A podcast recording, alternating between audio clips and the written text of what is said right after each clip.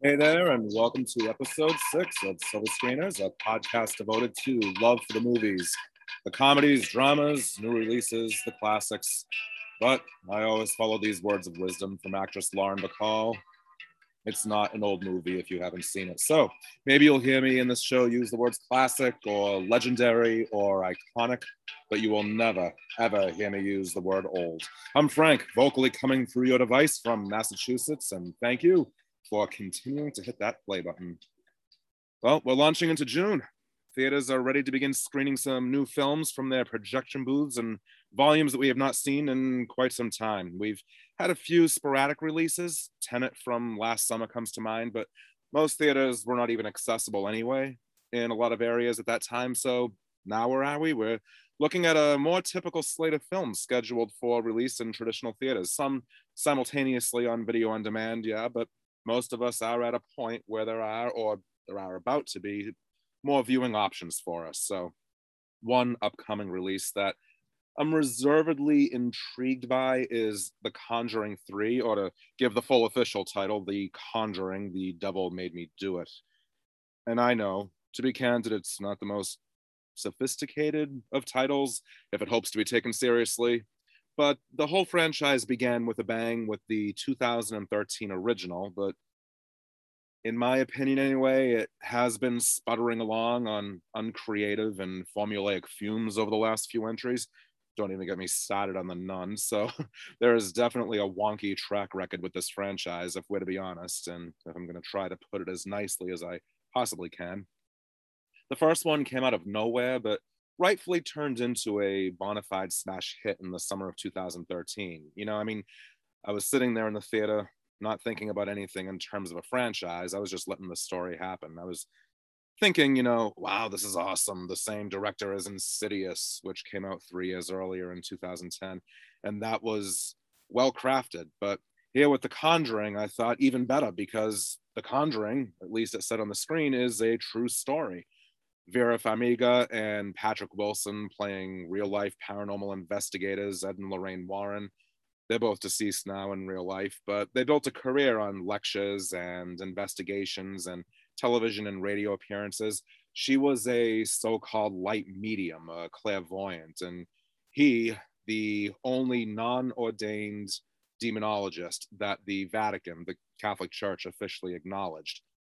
They came to my college to give a lecture my freshman year, and a group of us went out of curiosity. I had never heard of them before then, so this would have been the early or mid 1990s.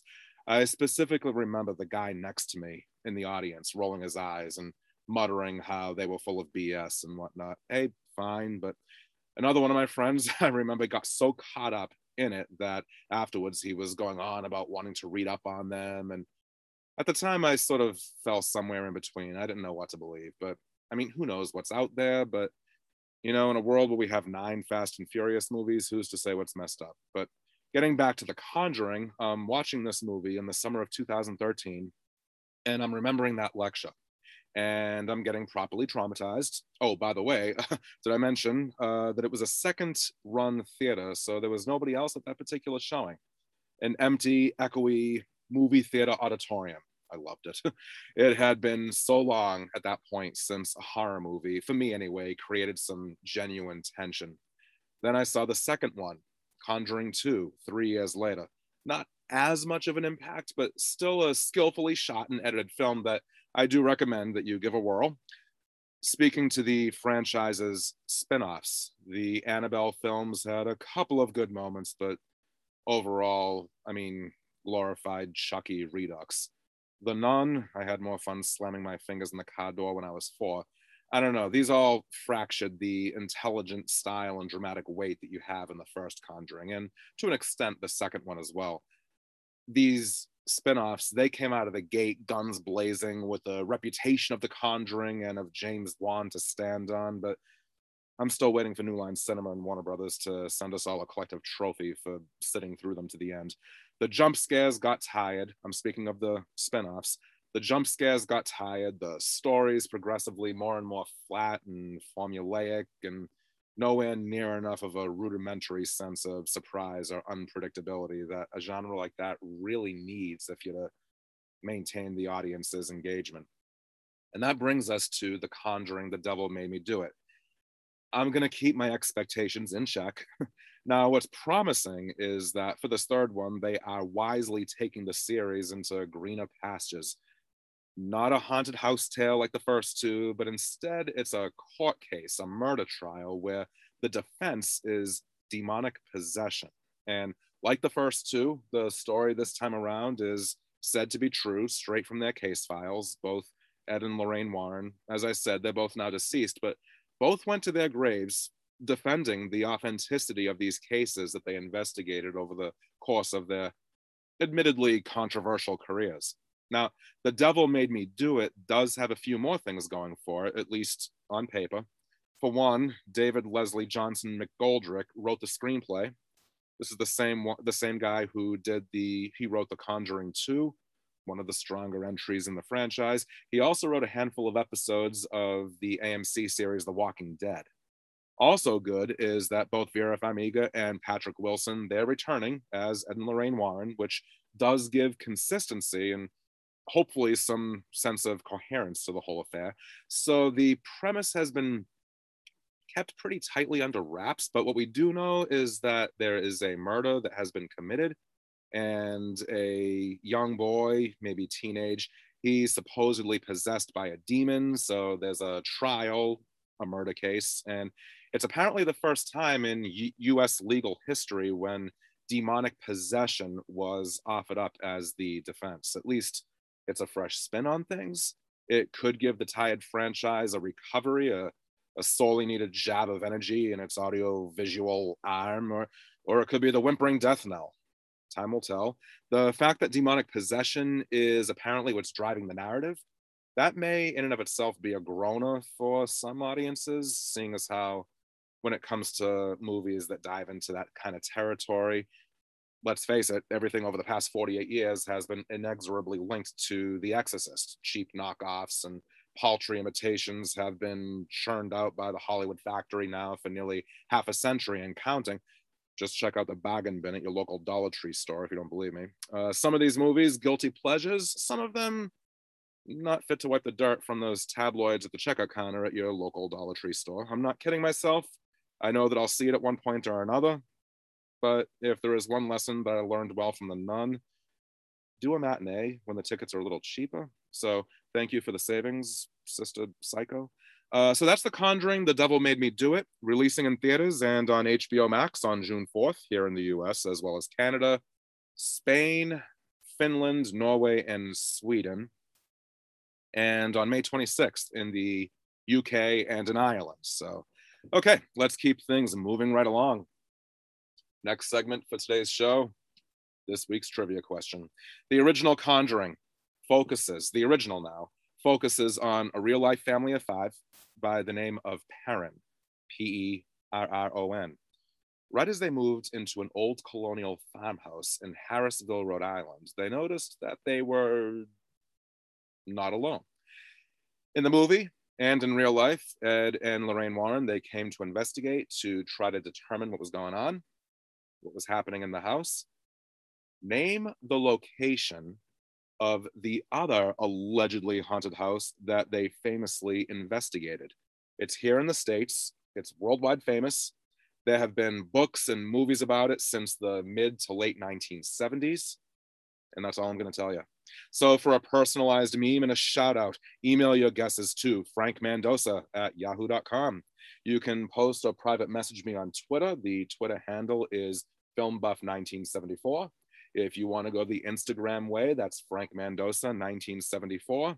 You can also join or post to my public Facebook film group, same name as this show, Silver Screeners. And if you want to get in touch through email, again, that's frankmandosa@yahoo.com, spelled Mandosa, spelled with an A and an S. So take a crack at answering that trivia question, and no matter what, you'll get a shout out. A no strings attached plug for anything that you want to put out there. A podcast of your own, a vlog, a YouTube series, a book you wrote, music you've written, a website, whatever. People help people out, and I want to do that. So even if you give the wrong answer, hey, You know, even if you don't give an answer at all, if you simply want to say hello, if you want to offer your feedback on the show, if you want to agree or disagree with my take on anything that we talk about here, if you want to give me some recommendations, if you have any requests at all, anything movie related, you'll still get a shout out and a personalized meme sent your way, whether you have anything to promote or not. So one more time, the question is, name the location of the other allegedly haunted house that Ed and Lorraine Warren investigated in the 1970s, not the Conjuring house. There's one last order of business before we dive into this week's subject, so let's round the corner to the announcement of the winners of last week's trivia question. Last time we talked about 1986's Stand By Me, directed by Rob Reiner, who the following year in 1987 would direct a fantasy comedy adventure tale that was not a hit, but has gained a cult following over the years. The correct answer is The Princess Bride. And congratulations once again to Zach from down in Florida at Embry-Riddle Aeronautical University. Congratulations to my friend Drew, who has his own YouTube channel, Drew Bennett. He's got a daily vlog on life, family, entertainment, travel, comic books, video games, and toys, especially toys. It's all there. Check it out. You'll know you reached it on YouTube when you see a logo that is labeled Ben Spark Family Adventures. And also answering correctly, my friends from Britain, give it up for Stu and Al. They have a podcast of their own called Stu and Al Pod. So check that show out, Stu and Al Pod, which releases a new episode every 2 weeks. They deliver the goods with comedy, with 90s throwbacks, top three countdowns of a whole bunch of different things. So tip of my hat and respect to all of you. Zach, Drew, Stu and Al. And a personalized meme from The Princess Bride is coming your way, so keep an eye open in your inboxes or private social media messages, and thank you for playing. Are you ready? Because I sure as hell am. Let's dive into the main focus of this week's episode. They're here. The stories and behind-the-scenes facts about 1982's Poltergeist, that paranormal fright fest that was a HBO mainstay back in the day after its theatrical run, of course.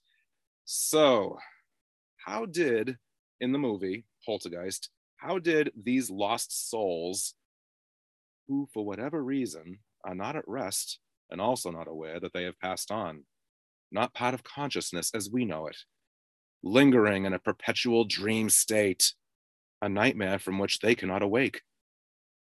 In case you haven't guessed it, yes, I completely quoted the movie. That is a line of dialogue spoken by the character Tangina Barons, who is a psychic, a clairvoyant, but let's not get too ahead of ourselves.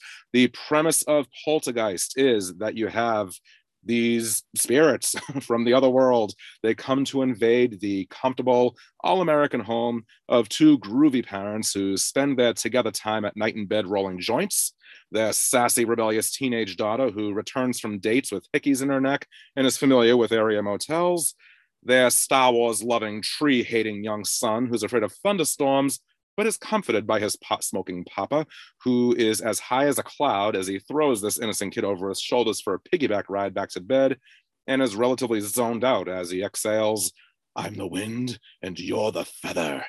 And even when I was 8 years old, I'm watching this thinking to myself, what the hell is wrong with this guy? I didn't know if the parents are supposed to be leftovers from the 60s. It was 1982, after all, when this movie first came out. But the dad's reading a biography on Ronald Reagan. So then again, maybe not. Maybe I'm just picking too many nits here. But oh, yeah, there is a five-year-old daughter named Carol Ann. Can't forget Carol Ann. So here we go. 35-year-old Steven Spielberg. He is riding high with hits like Jaws and Close Encounters of the Third Kind under his belt, probably licking his wounds from the disaster that was his 1979 Turkey, a comedy called 1941, but he made a nice recovery. He has Raiders of the Lost Ark and E.T. in the pipeline, and an idea for this haunted house story. So let me first tell you a little bit about his background. He grew up in Scottsdale, Arizona. He had three younger sisters, and like a lot of older brothers, he delighted in scaring the hell out of them. One of his sisters said that he would draw skulls on the chalkboard, and he would challenge them to sleep through the night with the skull on the chalkboard without erasing it. Keep the chalkboard in your room, and let's see how long you'll last. They did not make it. The mother came in and would erase the skull.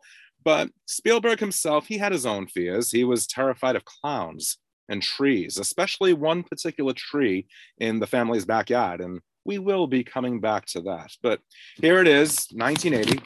And he wants to set his ghost story in a Southern California suburb, not a mansion or castle or anything that at the time was overdone like that. He brings his idea to MGM. MGM buys it right on the spot. They snatch it up. The thing of it is that Spielberg was under contract with Universal Studios to direct E.T., which meant that directing Poltergeist was out of the question. He could not direct both, but he could produce Poltergeist, so voila. A director by the name of Tobe Hooper got the gig. He was most known for the original Texas Chainsaw Massacre back in the early 70s. The Mark Victor and Michael Grais were hired to write the screenplay. Spielberg actually had them meeting with real-life self-proclaimed psychics and ghost hunters up the wazoo. He wanted them to get a feel for what this world was like. And one other thing, the two writers, Mark Victor and Michael Grais, they wanted there to be death in the film. They wanted to kill off the whole family. Spielberg's reaction was, say what? So they came to a compromise. He said, okay, you can have one death. The two writers looked at each other and practically immediately grinned and said to each other, the little girl. So ironically, the Carol Ann character was initially not going to survive Poltergeist. Of course, what we got with the final product was that the family did live to see another day and a sequel and then another sequel. But okay, the cast, JoBeth Williams plays the family matriarch, Diane Freeling. At that point, she was probably best known for her brief but memorably splashy role in Kramer versus Kramer. She claims that she has had paranormal experiences of her own even before doing Poltergeist. She was doing Summersock Theater in New Hampshire. She was in her room at a bed and breakfast kind of a place where the whole company of actors was actually staying together. And the bed started shaking. She didn't know what was going on. The following morning, she went downstairs for breakfast and said to the woman who owned the house, was there an earthquake or something last night? And the woman replied, oh, that's just our ghost, no big deal. I would have been there like, alrighty, Roo, I'm out of here. But she stayed on. She had done a film called Stir Crazy, and no, I've never seen that one either, with actor Craig T. Nelson. So she liked him, and so she recommended Craig T. Nelson to Spielberg, who also liked him. So Craig T. Nelson was brought on board as the father, Steven Freeling. The late actress Dominique Dunne and child actor Oliver Robbins, they signed on as Dana and Robbie, the first two of the three kids. And the late Heather O'Rourke, then just 5 years old, she was the last one to be cast. She plays the youngest of the three. She plays Carol Ann. She does not have an incredible amount of screen time, but her character really provides the thrust of the narrative. According to JoBeth Williams, who plays the mother, Diane, Heather O'Rourke was a natural at feeding off of the rest of the cast members' on-screen terror. They'd be screaming or hollering or whatever, to the point where JoBeth Williams got a little bit worried. So she turned to O'Rourke at one point after they finished a take, and she said, you know, honey, I'm just acting, right? And Heather O'Rourke apparently looked at her and said, I know, so am I. So, oh, okay, I guess I'll back off. So, oh, you know who read for the role of Carol Ann was another child actor you probably have heard of, someone by the name of Drew Barrymore. Spielberg did not think that Drew Barrymore was right for Carol Ann, but he kept her in mind for the other project that he had going on at the same time, a little fantasy that went on to change the face of cinema called E.T. So Drew Barrymore did just fine. Academy Award winner Beatrice Straight joined the cast as a psychologist who dabbles in paranormal investigating as a hobby. She is a fine stage actress. She's a Tony-winning actress. She won the Tony Award back in the 1950s for the Broadway production, the original Broadway production of The Crucible. She plays Elizabeth Proctor in that famous Salem witchcraft trial-themed drama by Arthur Miller. Unfortunately, here in Poltergeist, her role is about as flat as a pancake. She's asked to deliver lines that got me laughing so hard I was shaking like a pimp in a cathedral. You try saying with the utmost earnestness lines like, Ghosts are just like at school. Some kids are nice to you and some kids are mean. And she's got to whisper this line so as not to wake up the other characters who are all camped out around her in the living room since no one wants to go upstairs. Granted, with damn good reason, no one's going upstairs. So filming began in May of 1981 in Simi Valley, California, a city that borders the San Fernando Valley. It's about 40 miles north of Los Angeles. But let's go back to Tobe Hooper, the director, and his participation in all of this. He and producer Steven Spielberg, they had their issues and their creative differences, and it was getting pretty sticky.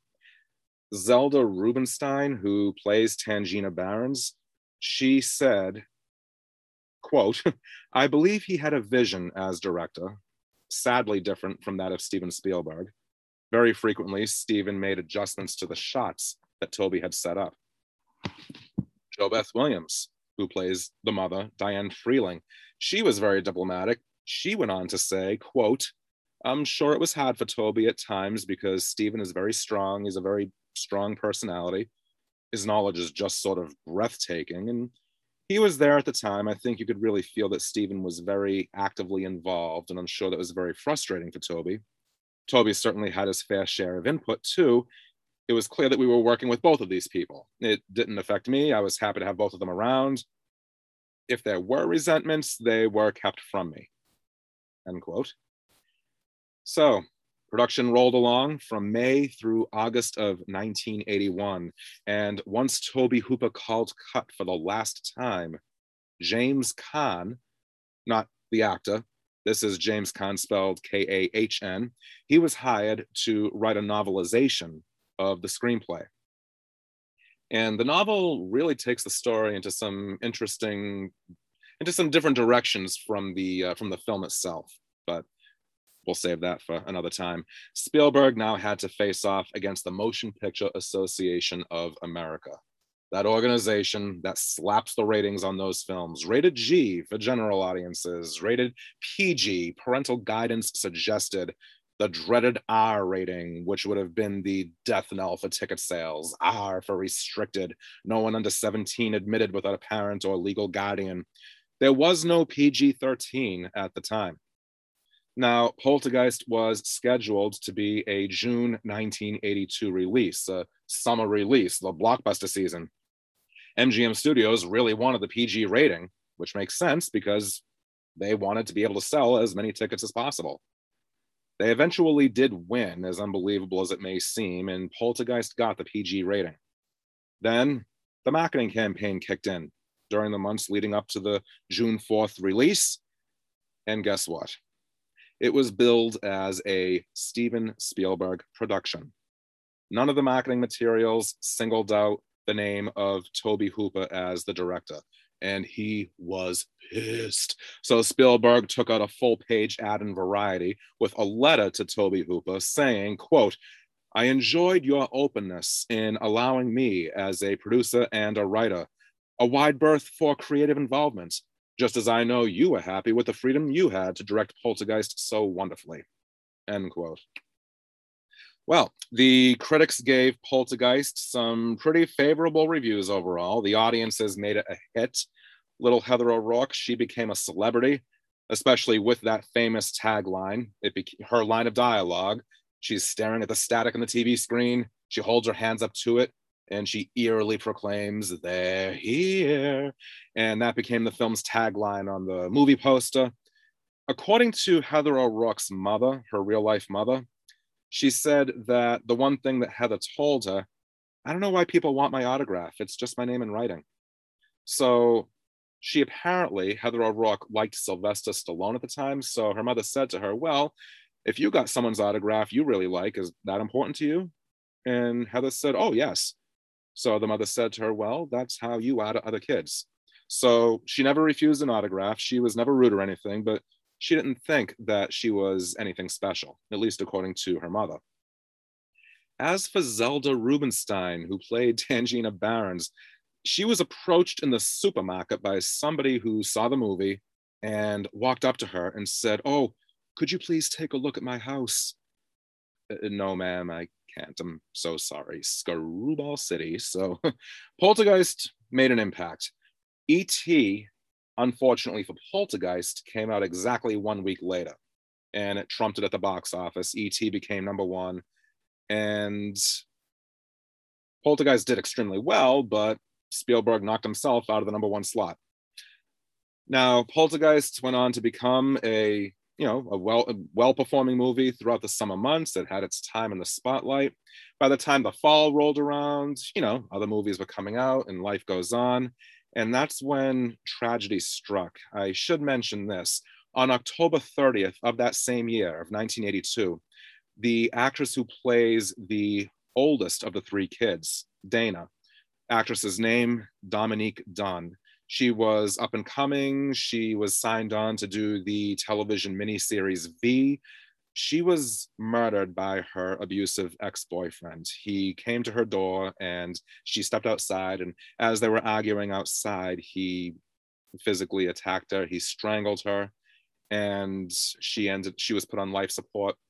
She was taken off life support a few days later. So that was the first in a long series of sudden and tragic incidents that shocked cast and crew, giving birth to what is called the Poltergeist curse. And I'll get into that more in a bit too. But first, let's finish talking about the reception of the first one. Now, Tobe Hooper, the director, and Steven Spielberg, neither one of them was interested in doing a sequel. And when they made the first one, no one in the cast was officially signed off for one. MGM, of course, had different plans once they saw how much the original was loading up the studio coffers. The same two screenwriters agreed to come back for Poltergeist 2, The Other Side. They knew that what they needed to do was to try to reunite the original cast as much as possible. Craig T. Nelson, he said, well, the money, it was great. Never made a check like that in my life. He signed on for the sequel. JoBeth Williams, they made me a financial offer that I couldn't refuse, she said. And I read the script, and it was Craig again and the kids again, so I agreed to do it. Now, in the novelization of Poltergeist 2, they accounted for Dana's absence, the oldest sister, by having her character be off at college, having cut ties with her family, off to college as far east as she could get. In the film, there is no mention whatsoever of the character at all, which, I don't know. I don't know if it was the wishes of her family. I don't know if it was a creative decision. Either way, it felt kind of, I don't know, like a slight to the character. But again, if it was the family's decision, then I respect that. If it wasn't, then, I mean, who knows?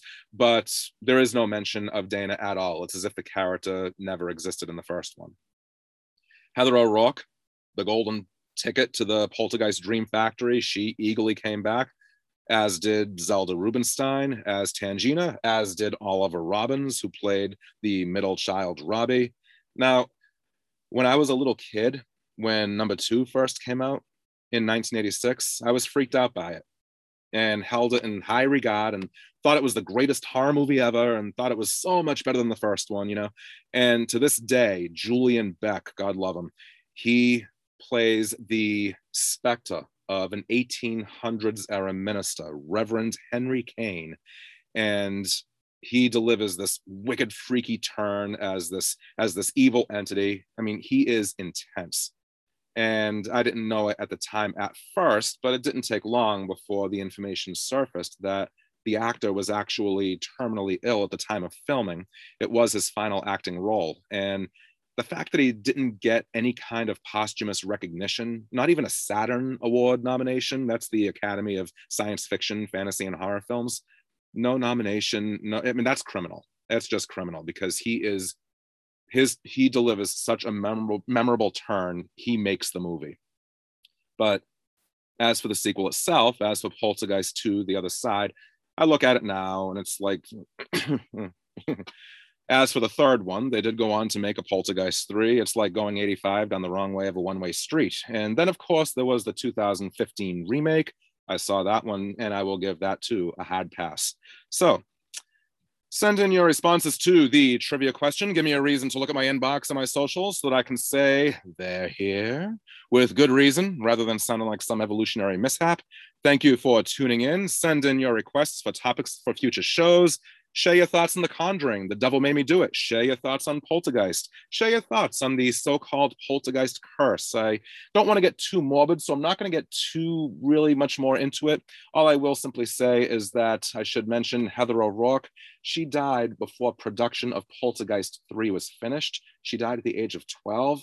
It was natural causes. She was ill, and that cemented the series as a quote-unquote cursed series. You know how the publicity machine always kicks into high gear. This is a series that nobody will want to get involved with. Untimely deaths and tragic accidents, and most of the people involved in the series all said BS. That's just the publicity machine kicking into hyper overdrive.